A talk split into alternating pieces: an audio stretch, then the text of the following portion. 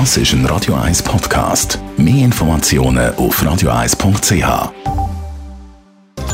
Netto, das Radio 1 Wirtschaftsmagazin für Konsumentinnen und Konsumenten, wird Ihnen präsentiert von Tracker.ch, der weltweit führende Anbieter für mobile Ortungslösungen.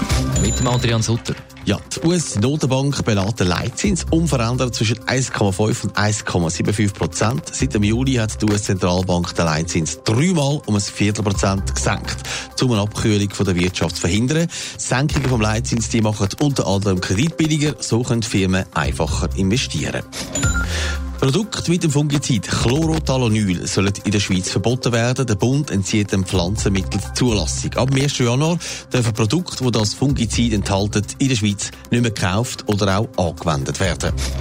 Der Peter Kurr tritt vermutlich nicht mehr als Sunrise-Präsident an, wie die Handelszeitung berichtet, weil er sich an der Generalversammlung vom Telekom-Konzern im April nicht mehr zur Wahl stellen.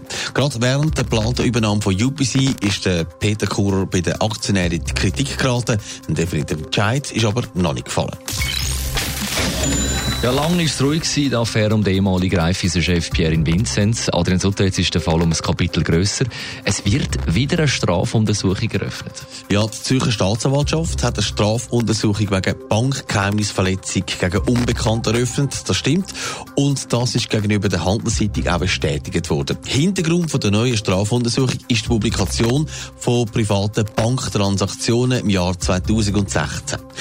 Dort hat der Finanz Finanzblock Inside Paradeplatz detaillierte Informationen zu den Transaktionen vom Ex-Aduno-Chef Beat Stocker ab seinem Konto bei der Bank Julius Bär veröffentlicht.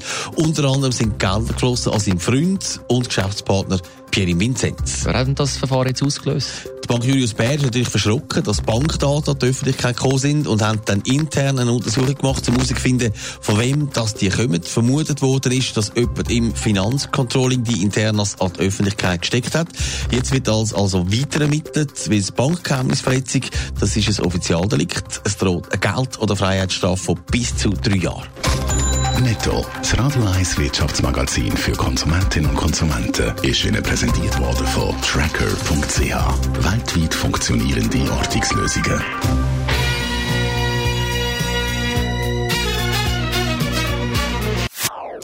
Das ist ein Radio 1 Podcast. Mehr Informationen auf radio1.ch.